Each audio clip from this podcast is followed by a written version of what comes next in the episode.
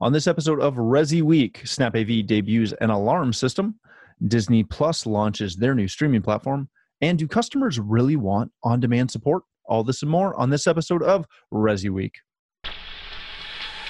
The network for the AV industry. What are you listening to? This This is AV. This This. this is AV, Nation. This is AV Nation. This is Resi Week, episode 167. I don't need tweezer. Support for AV Nation is brought to you by Da-Lite, the leading producer of high quality projection screens worldwide, and by AV Pro Edge, manufacturer of next level video distribution solutions. Welcome to Resi Week. This is your weekly wrap up of all the latest news and stories for the residential AV industry. I'm your host, Matt D. Scott for AVNation.tv. And today I'm pleased to be joined by Todd Maris. He is the Director of Emerging Technologies at Peerless AV. How you doing, Todd? Good, man. How are you doing? Doing great. Thank you so much for joining us today. Absolutely. And we also have my longtime buddy, Stephen Bronner. He is the president of Pro Audio Georgia. How you doing, my friend? Man, I am outstanding. As always, I'm on a job site, so forgive a little bit of background noise, but uh, we still find a way to make this thing happen. We appreciate it. All right, gentlemen, let's kick this right off because it's good to be back after a week off for myself. This comes to us from CE Pro. Snap AV had a big ISC, not ISE, ISC surprise, uh, ISC or ISC West. Uh, they announced a self contained security and home automation platform with OvrC built right in. This comes with a partnership through SnapAV and Clear, uh, ClareOne uh, to essentially provide some, something that is along the lines of uh, the Qolsys, the 2GIG, and the Honeywell self contained alarm panels. What makes this very interesting is one, it's Snap AV's first venture into uh, the alarm space, but also that they are working on monitoring and smart home as a service through Alula. Uh, again, this is not necessarily something that is dramatically unique to that industry, but it's a pretty big deal because again, it's one of the the big players in AV jumping on the security plan. One of the huge uh, aspects of this is that it will integrate with popular third party home automation systems like Control4, Crestron, and Savant, uh, and supposedly a couple more, including potentially Elan. So, Todd, I want to start with you on this one. Mm-hmm. This is, you know, I'm a little confused as to whether this is a big deal or not. I want to say that it's a huge deal. I want to, uh, you know, side with with Julie on this and, and say yes, this is going to be gigantic. The fast fact that a it's Snap AV doing this, but also the fact that it will have OvrC built in.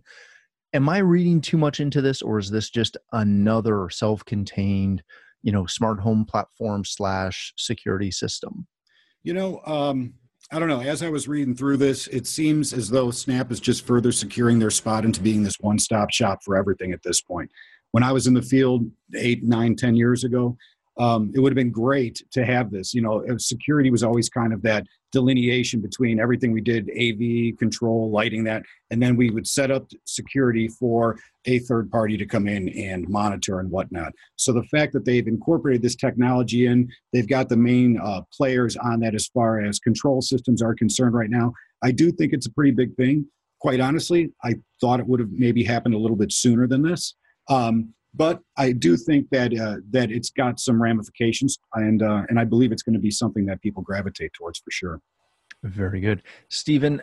As the active integrator um, on on the show today, the concept that really surprised me was this this theory that by Snap AV now having a alarm system, an alarm platform, that it's going to pull or, or give the potential for a lot of integrators to jump into security.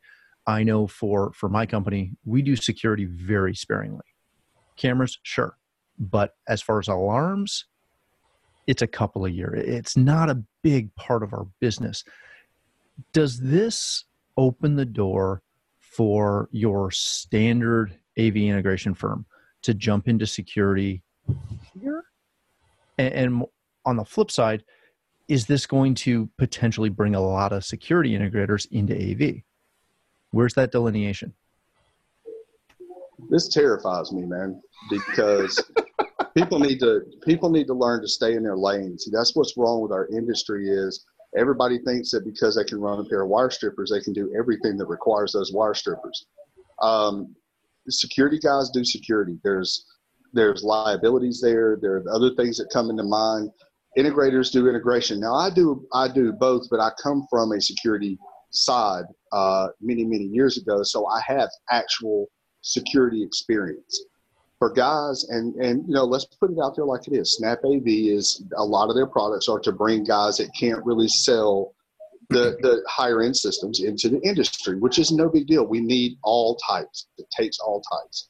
But the downside to that is is that now you got guys that barely understand av integration trying to do av and security so now instead of somebody calling you and saying my tv's not working okay no big deal we'll get it working now they're calling the same guy that can't get their TV working right because their security system's not working.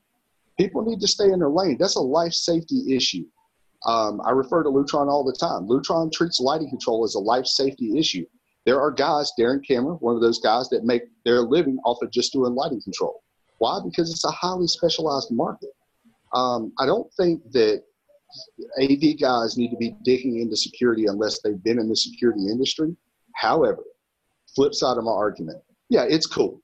It's very cool that Snap AV has bought. I mean, look at everybody they bought. They're Snap AV and Control4 at this point are, are, you know like the Rockefellers back in the day. They're they're battling with some other company which happens to be Control4 to buy everything in the world. Um, I don't necessarily think it's a, a bad move on their part. What scares me is is that I'm concerned that guys that are doing AV are going to jump into security and someone's going to get someone's alarm's not going to work right and someone's going to get hurt because of it. Up until now, if we don't do our job right, you can't watch Sunday night football. And you get a little upset and you move on. That security system doesn't work right. Somebody could lose their life. At what point, though, in most, and I may misunderstand, but I'm under the understanding that in most districts and most states, you can't just be a security installer. You have to be licensed for that. Is that incorrect? That is actually correct in most areas. Uh, I live in the great state of Georgia, so uh, we don't necessarily have that. Uh, they request that, but it's not law. It will become law soon enough. Um, I think it's a good thing. However, um, I think it's a good thing they're going to require it. However, um, man, ask yourself when was the last time you saw somebody putting in an outlet that wasn't a licensed electrician? A handyman putting in an outlet. Just because they the law kind of requires it doesn't it's not going to stop some guy that's selling AV equipment. It's not going to stop him from going to the client and going, oh, by the way, um, you know, if you pay me $15, $20 a month, I can have your alarm system monitored. That is going to be, I just, I see the liability in it. I, I, I have no problem with someone expanding their business but I don't think you should expand your business at the at the risk of harming someone else. Very good. All right, gentlemen, let's move on to the next story of the day. This comes to us from TheVerge.com after much hinting, and I mean a serious amount of hinting. Uh, Disney Plus is going to be available starting November 12th in the US for $6.99 a month. This is Disney's first streaming service, and it was an uh, officially introduced and announced. Uh, essentially, it is very similar to most of the other streaming services out there, with the obvious extent that it is nothing but Disney content, and it's going to have a couple of key kind of categories as, as far as Disney movies, Pixar movies, Marvel, Star Wars, National Geographic, and then you can dig into it from there. Like everybody else, pretty much in the streaming game right now, they're also working on a large number of original content pieces and programs. So this should be very interesting for you know myself being a Canadian guy. Uh, I will mention that as of yet they have not officially announced a Canadian release date, so we've got to wait for that. Although it's been kind of hinted that that will happen in the first quarter of 2020. Uh, Todd, I want to come back and start with you on this one. Sure I, I love this concept. I, I, I love the fact that Disney is going to start providing a, a lot of this content. At what point is too many streaming products too many? When do we hit that point of, you know, kind of kind of like the app control side of things, right? Mm-hmm. You're opening 20 different apps just to get music running in your house. That's a little ridiculous. Are we to the point where streaming services are now going to essentially just be channels? I mean, that's the way it's looking right now. You know, um, all I know is what this means for me is if there's going to be a third season of The Punisher, it's going to cost me about 85 bucks a year to see it. So there better you know, be a third series of The Punisher. I am just saying. so, you know, um, obviously we all knew it was going this way. I think, you know, okay, we've got content here. We've got a million different ways to see a, a TV show at this point. Um, I think what's really going to define this whole streaming um, all these formats and all these platforms to go to is when there's something that is going to offer us the sports that we keep searching for and you know a lot of these are just talking about more individual programming more movies um, but it still kind of keeps people really trapped with their service provider right now and uh, okay that's great maybe my kid wants to see some more disney content i'll probably end up signing up for this quite honestly um, but it's I, I, think we're getting to the point of saturation at this point. I, you know, um, hopefully this is a little bit better than the Hulu platform, in my opinion. Uh, I don't think Hulu is the greatest platform, um, especially when you're paying for it. You still got to sit through commercials. Um, I, you know, those those six or so, five or six categories that are, are going to be offered through Disney Plus. Um, I don't know if it's going to be enough to grab everybody's attention. Obviously, most people with kids are going to probably be going towards it. So you've got that um, that population. Um, but I think that you're going to start really. Uh, I think people are going to start getting a little splintered with. Uh, well, okay, I'm already paying X, X amount for my service because I still want to get my ESPN and that type of thing, and I don't want to necessarily pay just for the MLB package or the NFL package or something to that effect. Um, and obviously the behemoth being Netflix at this point. I mean, they've got it pretty well going on. Um, I think there's a bit of a quality change when we go to Amazon Prime, but I think that program is getting better as well. Um, you know, I think Disney's got the production quality that it's going to be at least something that is going to intrigue people to watch.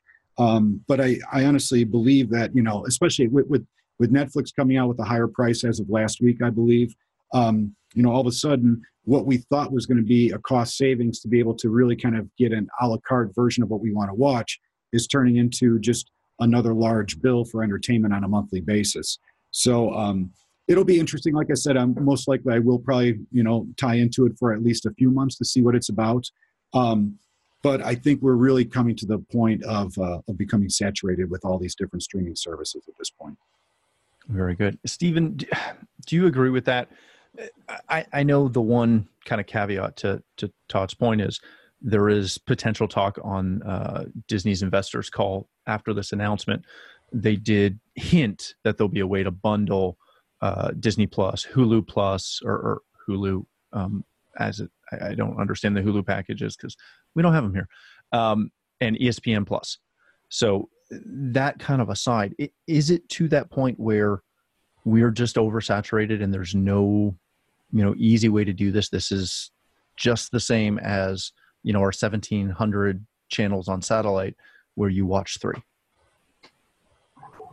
So yeah uh, i do agree with what he said. We are saturated. As a matter of fact uh, in my opinion we're oversaturated.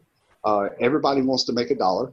Um, they are basically all these channels used to do negotiations with satellite providers and cable providers and things like that to get their time and to get their space and all these people would negotiate. So now instead of negotiating that way uh, people started cutting the cord and downloading. So now you're having to pay for services a la carte.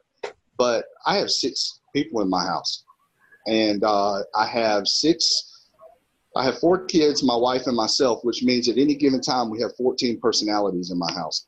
Um, so that's a lot of different streaming stations. Um, I, I, don't, I just don't think it's good for the consumer.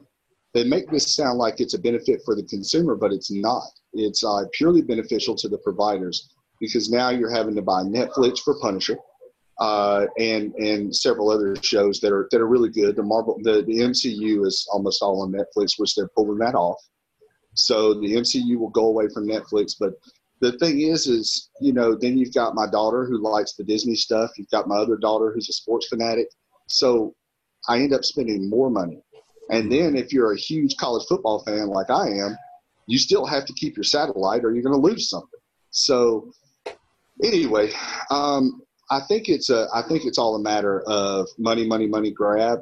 Uh, we're already oversaturated. The last thing I need is another music streaming service. Uh, every time I see somebody talk about music streaming, it turns my stomach. I'm like, are you freaking kidding me? I don't need, I don't need Tweezer or Deezer or I don't need all these other titles out there. Just give me some music.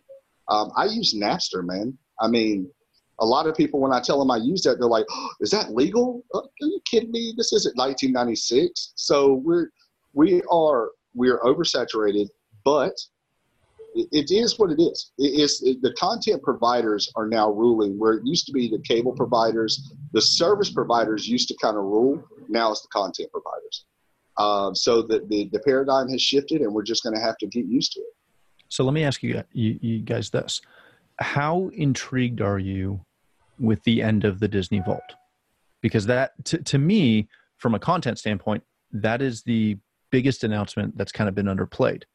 Is if you are a Disney fan, you love and hate that vault because Little Mermaid or whatever goes in there, and you can't get it for 10 to 15, 20 years is, is that is that being underplayed or is that just uh, another aspect of society in that instant now i mean disney did that from the get-go. You know when i was growing up i mean there was there were shows that you know um, that i was in a generation to where they they didn't put those out you know? Uh, the 70s early 80s there was no disney content. There was a couple hand, a handful of, of shows. And then by the time i was already kind of uh, graduate from the cartoons, getting into be a teenager, then all of a sudden they released those. So from my standpoint, that vault it it doesn't really have a lot of meaning to me. My kid has seen so many Disney um, movies and TV shows at this point in time that she's not going back to revisit that. I think it, it seems like it's more of a generational thing. So if it's once every 10 to 20 years that they release these things, that gets all the little ones back involved. But uh, as far as going back and wanting to see things in the vault. I mean, from a Disney aspect, it doesn't really affect my household that much. So that doesn't the whole vault thing. That's it's a non-issue for me. Interesting. Yeah, and I'm not concerned about the vault either. I just think it's hilarious that Princess Leia is now a Disney princess. How am I going to transition from that? Thanks, Steve. All right, gentlemen, let's uh, move on to likely our last story of the day. This comes to us from Residential Tech Today. Consumers are ready for on demand service, and integrators are responding. Uh, this is from Ryan Kane, as I said over at Residential Tech Today. Uh, this is not a this is not a news story, but this is something that continually is being talked about and continually being pushed. As you read through the story, uh, essentially he outlines the the shift in society to where we are an instant now. Uh, there's no such thing as you know hey i'll get to you tomorrow and that being an acceptable response stephen i wanted to start with you on this when you start looking at as he mentioned in this in this story something like OvrC or uh, Parasol or one vision as far as a you know OvrC is a remote platform that allows you to get information and notification based on potential problems that may arise at your clients uh, One Vision and Parasol are more of a 24 7 support avenue for integrators, i.e., you have a 1 800 number for support, and that first tier of support could go to One Vision or to Parasol, and then they can call you if it's not something that they can help with remotely. When when integrators start to look at this, this is part of that. Uh, you know, how do we generate RMR? How do we provide that better service and and really prove our value to our customers how do you as an integrator plan and and deploy and create the processes required to do this type of you know on demand uh, quick response service. So i'm going to go a different direction here. I haven't drank that kool-aid yet. I don't believe you have to have rmr to succeed in our industry. I think that's a garbage topic that's been talked up by people that don't, you know, they they either don't want to don't want to run their business or don't know how. Um, I don't do any RMR, and I do just fine.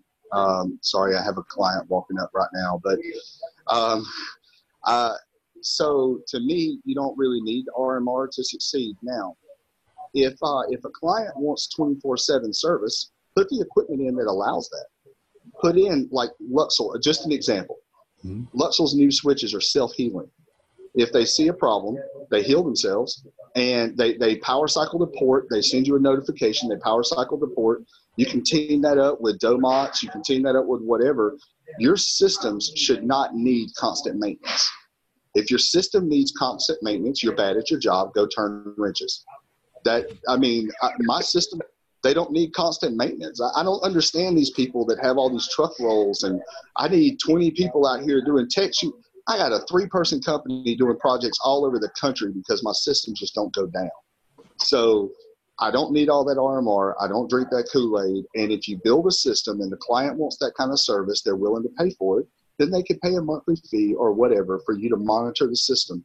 But most of these problems can be fixed online. They can be fixed automatically. Pakedge has been doing it for a while. So you, you have all these companies that do these services and they allow you to remotely monitor the system. But honestly, guys, it, and I say this with utmost respect, if you're running a company and your service department is busier than your installation department, you're the problem. So just get it together. Todd, I'm not going to ask you if you're if over at Peerless how, how the service department levels out. L- let me ask you this, Todd. Um, and Stephen, that was a fantastic point. I appreciate that. Um, from the third party support side, mm-hmm. this has been touted a ton. And I, I don't want to know, and I, I, don't believe that that Peerless uses a, a third party system for this. But as, as integrators, where is the where is the line between how you properly deploy a service team either internally or using a third party company. And if you do go down the route uh, of using a third party company what do you have to disclose to your customers? Do you have to disclose anything that you're using third party support? Because eh, i don't want to speak for stephen but i know for myself we've spent thousands of dollars on marketing our company. And the majority of people the majority of our clients still say hey matt's our audio guy doesn't matter how many guys are working for me how many how many people we have in the office we still have clients that demand that i show up that demand that i'm the guy that they want and i left a client this morning who they get offended if I send one of my people and I don't come with them. Mm-hmm. How do you how do you value those those relationships and still utilize a, a third party support team? So it's an interesting question, and especially from my standpoint with what I do with Peerless here. So we're talking about ways to um, we're talking about ways to be able to be proactive if something you know um, negative happens to a system that's been installed. Um, again, I'm going to look back eight, nine, ten years ago when I was in the field, and a lot of these, um, such as OvrC, a lot of those things weren't available to us. And as I've been watching over the past couple years, those things become developed. I'm like, oh, you know, that's that's really kind of a a tricked out little solution that would would only help, you know, because I can recall some service calls that we did have back in the day. Um, but I would agree with Stephen 100%. It'd be that if you're relying on on these uh, on this extra service you're not doing the, the, job correctly so from an integration standpoint um, you know especially when it comes to residential i i don't know how much how much weight that really carries. Now let me segue a little bit into the commercial realm and and some of the products that we deal with here because specifically i've been i've been asked to produce my products with some type of monitoring aspect of them. So if they're being monitored in a commercial environment, network operations center, something, you know, a NOC like that that's looking for alerts coming from something that's reporting back on an SNMP background or backbone or something to that effect, you know, it, it does make a lot of sense. But there's a definite line between, in my opinion, between resi and commercial when it comes to that. Um, yeah. I don't think, I, I think that the residential systems, I mean, it certainly is, it's good to have, you know, as much as you can to be proactive. Um, to sell extended service plans with that that that's that's for somebody else to answer but when it comes to myself and having to produce the products that allow for these alerts to happen i haven't seen anything that's been uh, more heavily weighted um, with what we've been we've been doing um, in basically since i've been to peerless at this point so having the ability for these uh, devices to report to a third party to say hey there's a problem with me you know check me out tunnel into me look at me right now I think that holds a lot of weight. Um, but I guess the, the struggle I have in my mind is knowing the types of systems I installed in a residential atmosphere versus what I see going into a commercial atmosphere so, totally different at this stage in the game. And knowing that we were able to set up very complex systems, you know, 10, 12, 15 years ago, and we didn't have truck rolls to do this, uh, to, to worry about this. And, and to take it one step further on a residential um, standpoint, I do do um, a number of side jobs still. And I don't look for all this alerting and monitoring because, again, I'm a one man shop. It's my own personal time that I'm doing this with. And again, agreeing with Stephen 100%. Know the gear you're putting in, know how to set it up, know how to make it robust, or at least uh, combinations of uh, different products that make a, a nice, robust system. I mean, that's a number one in my mind. So you know, there is a lot of weight put on this overseeing these other types of monitoring aspects. I mean, a, a friend of mine who's an integrator, um, probably within the last month, pulls out his iPhone. He was like, "Hey, check out all this stuff I'm monitoring for so and so because it was an old job that we used to do together." And I looked at it and I was like, "This is just overwhelming." At some point, I, you know, I granted you guys aren't contracting out to a third party. You're just kind of a one-stop shop, and you guys are getting the alerts yourselves. So to that respect, I understand wanting to take care of the customer. And then obviously, there's certain customers that will buy into this extended service plan because of peace of mind or whatever it may give them. But at the end of the day, I would, I'm much more um, comfortable with something that I know in and out, that I know how to hook up.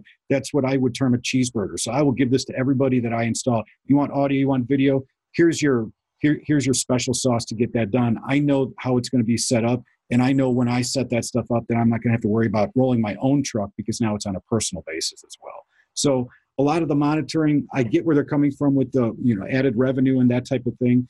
But uh, you know you're only as strong as your weakest link is, and if you can't hang your hat on a solid system that doesn't need to be monitored, I would question what you're installing at that point.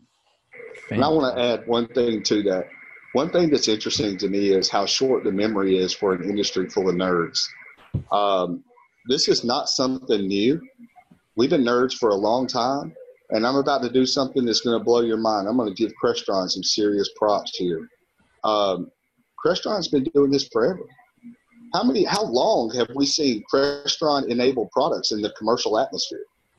This isn't new. It's just new to people that don't pay attention. So, you, you know, this build a solid system that's all you guys got to do and and stand by it and yeah sometimes the customer wants to see you on the job site that's not a problem for me i don't have a really large company but if i was chasing my systems all over the country i wouldn't be able to make any money so uh, just you know like you said build solid systems but let's not treat this as a system monitoring as it's something new it's just not very good all right, gentlemen, that's going to do it for us today. Thank you both for being here. That was a very encouraging conversation. Uh, Todd, if people want to connect with you, where can they do that?